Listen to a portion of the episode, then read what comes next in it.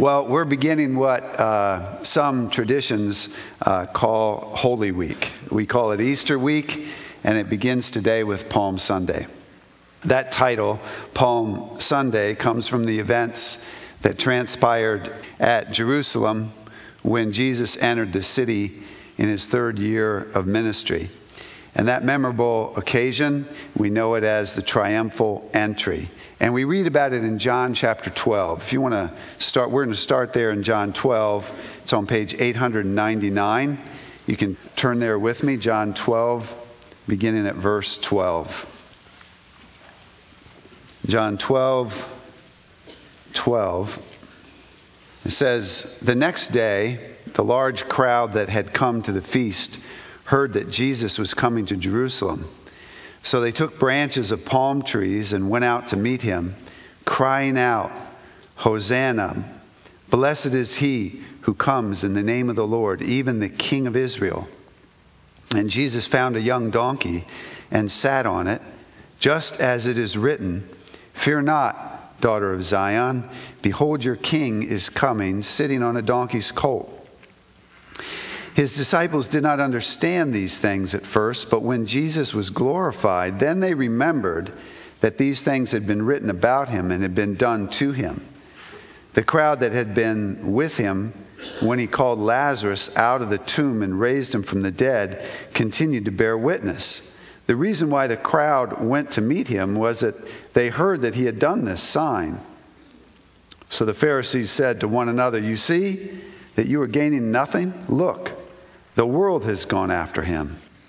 Note the mixture in this story. Note the mixture of people and their various responses. There are the disciples who are there, but they don't, uh, didn't really understand. They were confused about what was happening. There's the crowd that had seen Jesus raise Lazarus from the dead, and they were enthusiastic about what was happening. And then there was a, a, bigger part of the crowd that had heard the other part talk about Jesus raising Lazarus. They hadn't seen it, but they heard about it. And so uh, they're along for the ride. There's God who is fulfilling a prophecy unbeknownst to anyone else. It quotes it in verse 15 that there's a prophecy centuries earlier that this would happen. And so God is there in the picture uh, doing what he's doing, even though people don't, don't get it. There are the Pharisees who are opposed to what is happening, not just confused, but opposed. They've set their hearts against it. As we heard read earlier, uh, they even said to Jesus, Will you tell these people to stop it? And he said, Well, if I do that, even the rocks will cry out. So they uh, are, are, are, are resisting it all. And then there's Jesus in the middle of it all. And not everyone on that day saw the same thing when they looked at Jesus. For some, he was welcome. For others, he was a passing interest. For others, a firm rejection. And isn't it true that that's what it is today? Amen? People are all looking, people who look at Jesus don't always see the same thing. Why is that? Why is that? Well, there's a passage that I believe helps to explain the answer to that question, and that's where we're going to spend most of our time today. And it's in 1 Corinthians chapter 1. So on page 952, and I think you'll be helped if you actually get a Bible and open it and look there at 1 Corinthians chapter 1, beginning at verse 26. Uh, and we have Bibles in the back of the seat in front of you, and uh, you may want to pick one of them up. Page 952. The Apostle Paul's written this under the inspiration of the Spirit, and uh, I'm going to pick this whole chapter up at verse 26. For consider your calling, brothers. Not many of you were wise according to worldly standards, not many were powerful, not many were of noble birth, but God chose what is foolish in the world to shame the wise. God chose what is weak in the world to shame the strong.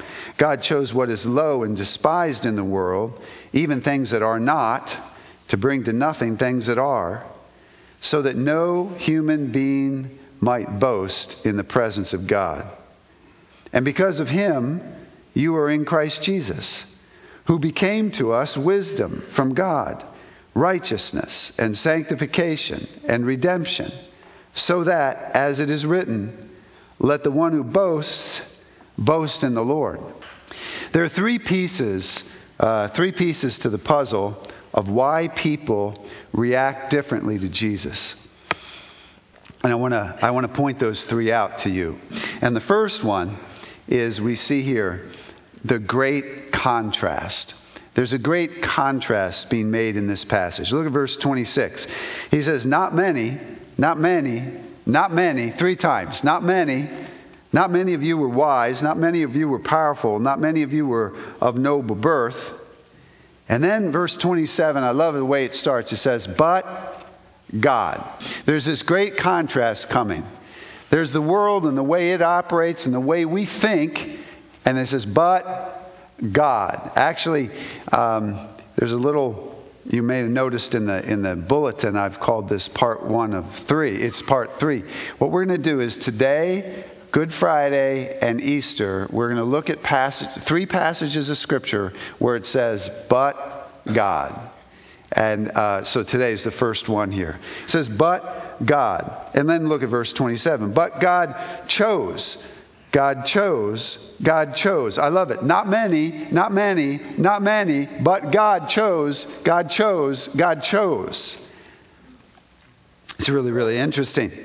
He says God chose what is foolish in the world to shame the wise. God chose what's weak in the world to shame the strong. He chose what's low and even what's not to bring to nothing what is, in the world's opinion, what is. The world values the wise and the powerful and the noble. If anyone is able to accomplish what needs accomplished, it's the wise and the powerful and the rich and the well connected. Is there something that needs accomplished to bridge the gap between us and God? Is there some way of living that humans need to conform to in order to be uh, acceptable to God? Well, if so, the wise and the powerful and the rich and the ones that know all the right people, they have an advantage over the rest of us. But Paul says, look around. When the church got together, he says, look around, look at each other. That's what he's saying in verse 26. For consider your calling, brothers. Not many of you were wise. Not many of you were powerful. Not many of you were all well connected. Who is the church? Who are God's people? Well, they're the weak. In, in general, they're the weak and the poor and the outliers.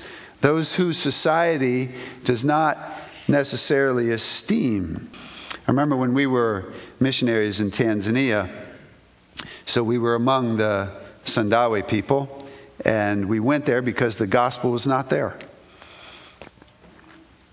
So there were no, uh, there were no believers, and we were there for a while, and we were do- sharing the gospel with people as we met them, and we were worshiping just uh, in those days. It was just uh, my wife and I, and Alfred Ndado and his wife, and we were the church, man. On Sunday we got together, and we were it. and then gradually it started to grow and grow. We got to the point where we felt the Lord was leading us to have an outdoor evangelistic meeting. We had been for some months among the Sandawe, and we invited a Tanzanian evangelist to come, and we advertised, and we got permission, and we had these meetings in which the gospel was proclaimed out loud, just proclaimed. It was awesome. Since the beginning of when that people group became a people group, until that day, we did not know of any time when the gospel had been proclaimed. There might have been a Jesus film shown once as it passed through, not quite sure on that one. But to have a person stand and proclaim the gospel, it was the first time. And in that time, we didn't know what was going to happen.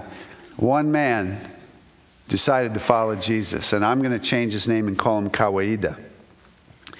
now, in that, in that area, um, people lived in um, kind of wattle and daub houses. They put, put uh, sticks in a rectangular form and pack mud up against it. Those would be the walls, and they had beams, and they were flat roofs. But some people had kind of advanced beyond that and begun to make their own bricks and burnt brick, b- burnt brick homes. But not Kawaida. He, he just lived in the wattle and daub hut and house. Now, the traditional way that the Sandawe people had eating uh, uh, bowls and plates was they grew a certain kind of gourd, kind of like a, a squash or a pumpkin, but it was a certain kind that you didn't eat it. You didn't grow it because you wanted to eat it, but its hide was really tough, so that when you, you, you would grow it, you, then you'd cut it in half, scoop it out, dry it in the sun, and it was a bowl. I mean, it held water. It was, it was a bowl. But plasticware was available in towns and even in the little shop in the, in the one, one uh, village in Sandawe land, the crossroads. And a lot of people had little plastic bowls and plastic buckets, but not Kawaida. Kawaida, he didn't own any plastic. He just had his gourds. He was just, uh, he was not well educated. He didn't, he didn't gradu- graduate, he didn't go to high school. Got out of maybe seventh grade or maybe less. But he came to Christ. Amen? And as the years went on, Kawaida became the first Sandawe deacon in a church. He had a heart to serve. And as, in all the ups and all the downs, in all the churches that were planted in different villages, and all the pastors that came and went, and all the, the, the growth of the church, there was Kawaida serving and serving the Lord.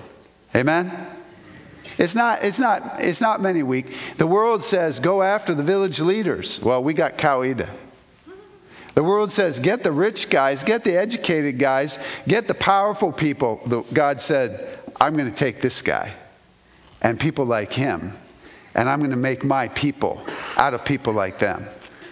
On the one hand, human beings trusting in their own smarts and money and influence and, condition, connections. That's, that's what we have on the one hand. But then on the other hand, we have God deciding to do something.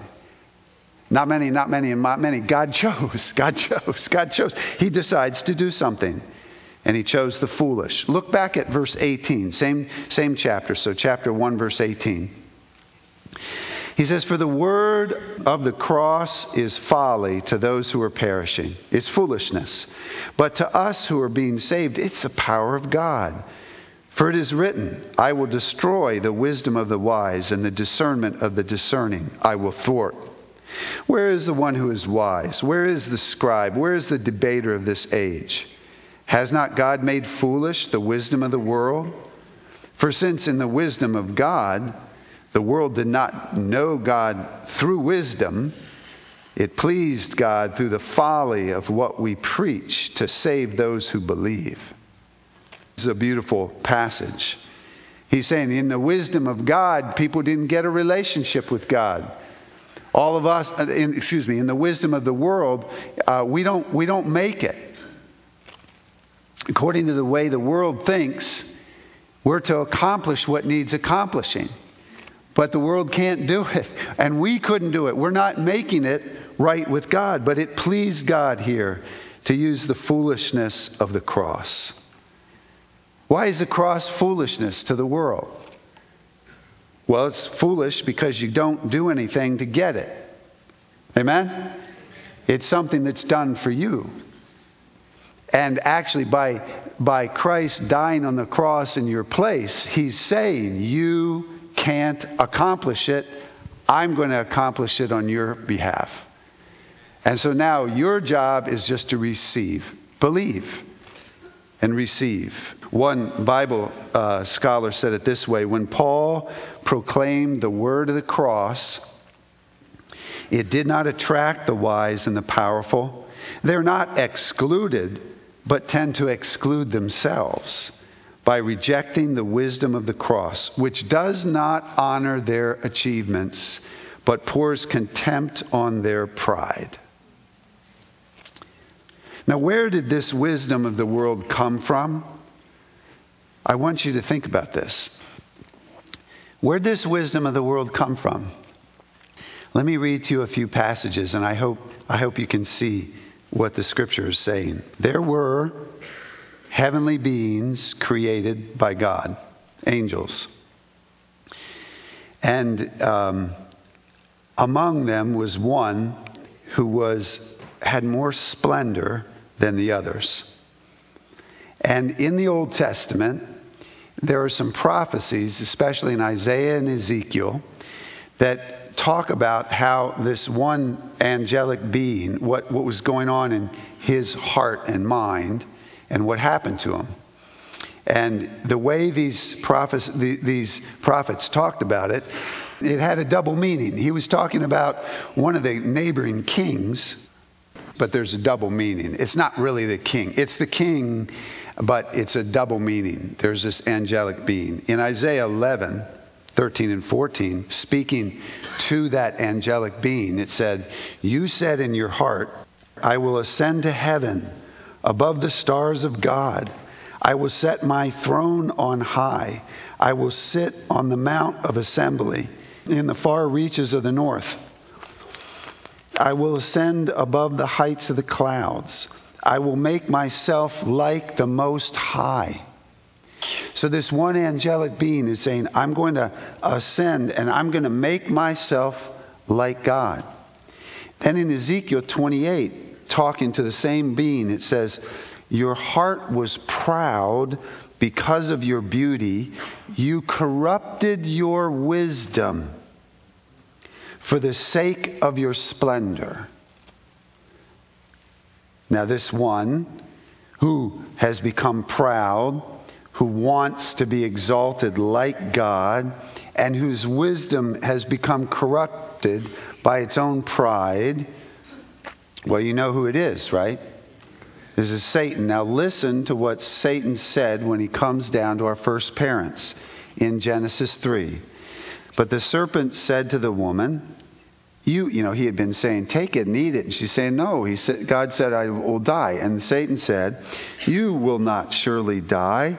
For God knows that when you eat of it, your eyes will be opened and you will be like God. That's what he wanted to be like, right? He's infecting us. You will be like God, knowing good and evil.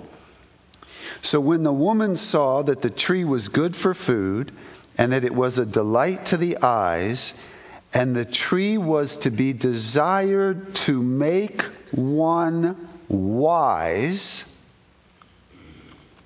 she took of its fruit and ate. She also gave it to her husband who was with her, and he ate. That is where the wisdom of the world started. Right there.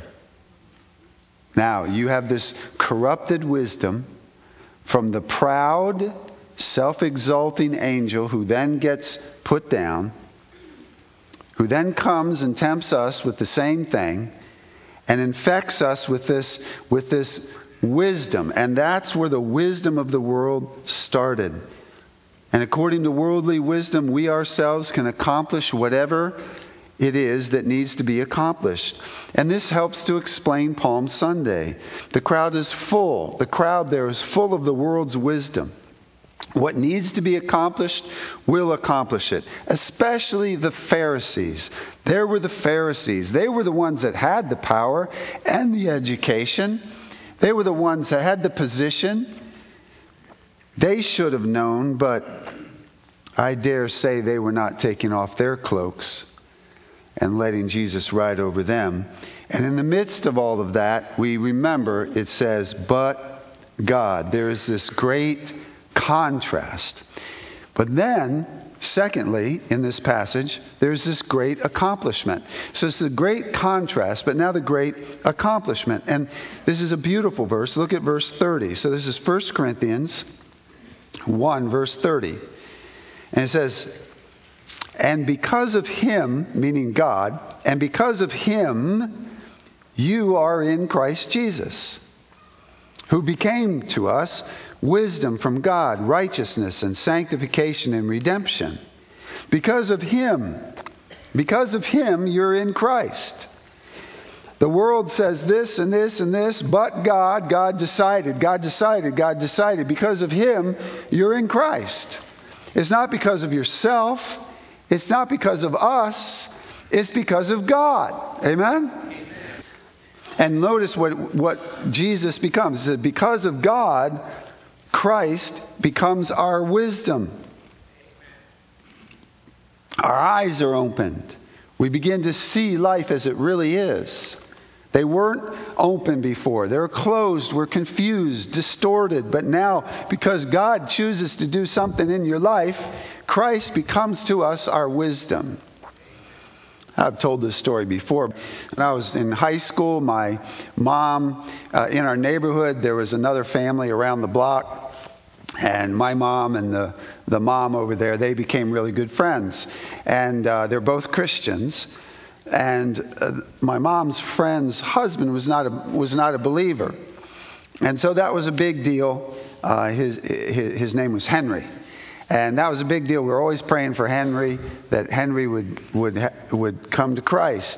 Now, he was not antagonistic. He would go to church with his wife. See, he, he went every Sunday, but deader than a doornail, spiritually. One day, and, and he was in a good church where the pastor the, the pastor and the people around, they're, they're preaching the gospel over and over and over. No response. Start CPR. Yeah, I mean, it was just nothing. One day he goes to church. His eyes were opened. He saw it all and trusted Christ. He was saved. He reconciled to God. When they went home, he said to his wife, he said, Honey, this is fantastic, but I got this question. Why didn't the pastor talk about this sooner? and she just sat there with her mouth open and says, He's been saying this every weekend. He's like, No, he hasn't. I never heard that before. God chose. Henry didn't do nothing. Not, not to cause anything. He believed. God didn't go inside of him and believe for him. He believed, but he only believed because God opened his eyes and brought him right up to the place. And then Henry believes. God does it. Amen? He makes Christ to become our wisdom. And then it says, righteousness. He makes the, Christ to become our righteousness. We're not righteous enough before God. But and, and you see, the world says, well, keep trying harder to make yourself righteous and acceptable to God. That's the world. That's Satan who says that stuff. But but God it says, but God, He makes Christ to be your righteousness. I remember that, that, that I remember when we were buying the house that we live in right now that my dad very graciously uh, went through the whole process and co signed. Um, some people say don't do that. I'm glad he did it. Uh, but because we didn't have, the bank w- would look at us, and at that point in our life, uh, we didn't have it. You know, it was like, no, they're not going to give us the loan. And my dad writes his name down and says, everything on my account now the bank's looking at that. You get the loan. We look up to God and we are bankrupt. Bankrupt in terms of goodness and righteousness. We're valuable to God, but we're not good. And Jesus Christ comes and writes his name right across and says, Now everything in my account counts for you. God makes Christ our righteousness. And then it says, our sanctification. See verse 30? Our sanctification, our being set apart and being changed. Recently, we had uh, uh, uh, a sermon when we were preaching in, in the series about the attributes of God, and we talked about God's grace and how God's grace not only get uh, he, by His grace He reconciles us to Himself, but then He changes us. God's grace changes us. You remember that? Well, well, this is it. Christ God puts Christ onto our life, and, and Christ in us by the Holy Spirit is what changes us. Don't try to live the Christian life according to worldly wisdom. Like you're accomplishing this. You have to allow Christ to accomplish it in you. That's, you participate, but it's His enabling. Christ becomes our sanctification. And then, verse 30, it says redemption.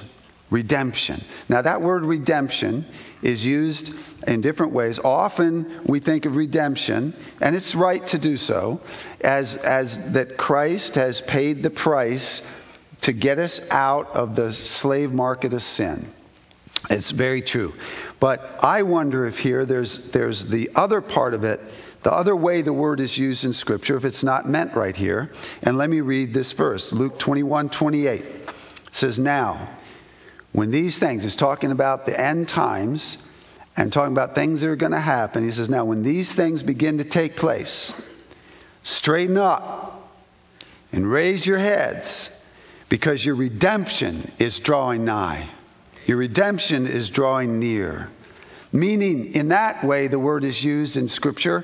It means the consummation of it all, the conclusion of all this. What Jesus did on the cross, but, but now it's what he's going to do when he comes back and brings it all to completion. And he's saying Christ is your redemption. Amen? Christ is the beginning of it all for you, he, he's also the end of it all for you. The great accomplishment. It's Christ. It's Christ. Now, the third piece of the puzzle is the great purpose. The great purpose. There are two purpose clauses in this passage in 1 Corinthians 1 26 to 30. Look at, um, look at verse 29. So he, he talks about, you know, not many, not many, not many. God chose, God chose, God chose. And then it says in 29, so that, so there's a purpose, so that no human being might boast in the presence of God. This is the way God has done it, and this is why God has done it, is that nobody is going to boast in his presence. Then, after verse 30, which we just looked at about how God does it, He makes Christ to be this for you. 31 is the next purpose clause, he says, So that, as it is written, let the one who boasts boast in the Lord. The great purpose in God overruling world's, the world's wisdom is that he gets the praise. Amen? It's clear that he is the one who deserves the praise, not, not us. We don't get to heaven and say, man, you should have seen what I did to get here. There's none of that. None of it. We, we get to heaven and we're praising Him. We're boasting in Him. And so there's this great contrast and this great accomplishment and this great purpose. In closing, I want to mention briefly what do we do with this? Well, number one, I would say to you, Stop trying on your own to make yourself right with God and just come to Christ. Just come to Christ. My favorite theologian from the 1600s, John Flavel, he, he said all of humankind is in three categories. There are those that are in Christ, there are those that are far from Christ. They, they're, they're, they're like the Pharisees, they're just setting their heart against God. And there are those that are near Christ. They're not in yet, they're not in Christ, but they're getting closer. God's working in them and drawing them. They're starting to understand more than they did in the past. They're starting to feel things in their heart that they, that they never felt before. They're starting to actually want Christ, and they never wanted him before. They're starting to feel really bad about the things they're doing, and they, they used to just do them and not, not feel bad about it at all. They're starting to realize that they have a problem with God and that they can't fix it, and that Jesus Christ is the answer. And they're getting there, they're getting there, they're getting there, but they're not in Christ yet. They have to believe, they have to receive from God. Jesus Christ.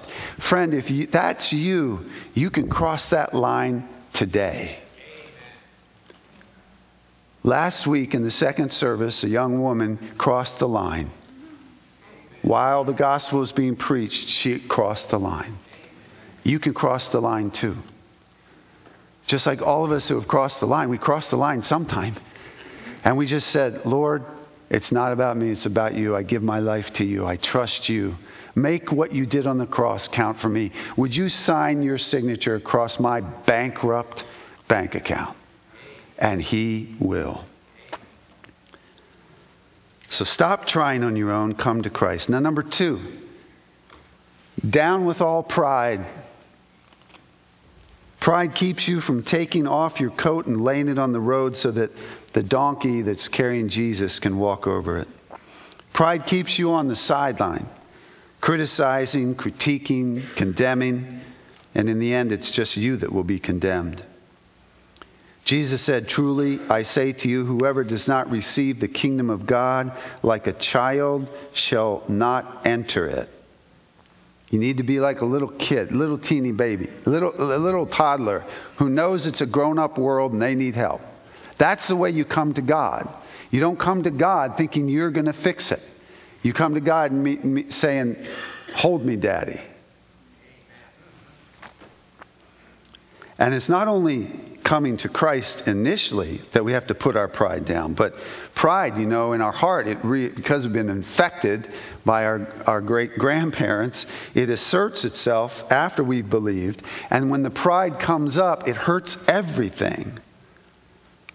The conflict you're having with your spouse, pride gets in the way. And until you put your pride down, the conflict will not go away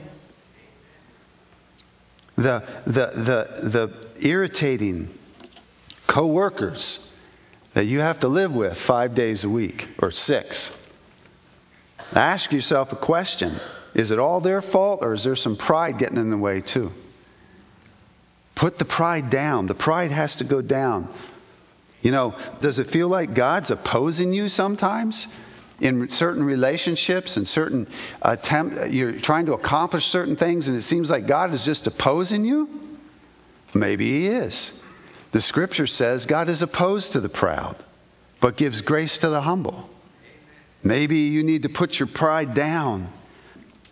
Nothing is as truly satanic as pride. So put it down. Number two. Number three, keep praying for those who you so wish to come to Christ. Amen? It's not the person that you love and you want them to come to Christ, it's not their wisdom. It's not their money. It's not their power. It's not their connections that's going to get them over the line. It's God working in their life. Amen? So just pray. Just keep praying. If they're breathing, there's hope. So you just keep praying that God does it. Lord, do it. Pull them across the line, Lord. Don't give up. Keep praying. And then um, boasting. Well, you can't boast in yourself, but you can boast in your own weaknesses. Listen to this. Paul was talking in 2 Corinthians 12. He was wrestling with a physical problem. He says, Three times I pleaded with the Lord about this, that it should leave me. But he said to me, My grace is sufficient for you, for my power is made perfect in weakness. Therefore, I will boast, he says. I will boast all the more gladly of my weaknesses, so that the power of Christ may rest upon me. For the sake of Christ, then, I am content with weaknesses, insults, hardships, persecutions, and calamities. For when I am weak, then I am strong. Why did God take a guy who has all these throat problems and make him a preacher? so the guy, the guy gets no glory. That God gets the glory. Amen? Why did he take a guy who gets sick 48 hours after getting off the plane in Africa and send him to Africa? Why did he do that? Because God gets the glory makes it really clear it's not Cliff, it's God. Amen? So listen, boast in your weaknesses.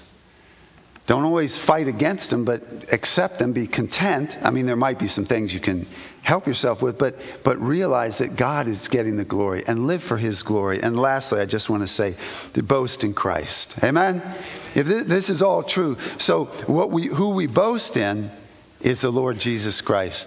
Not only in our verbal praise, but in our life and the way we're living. We boast in Him.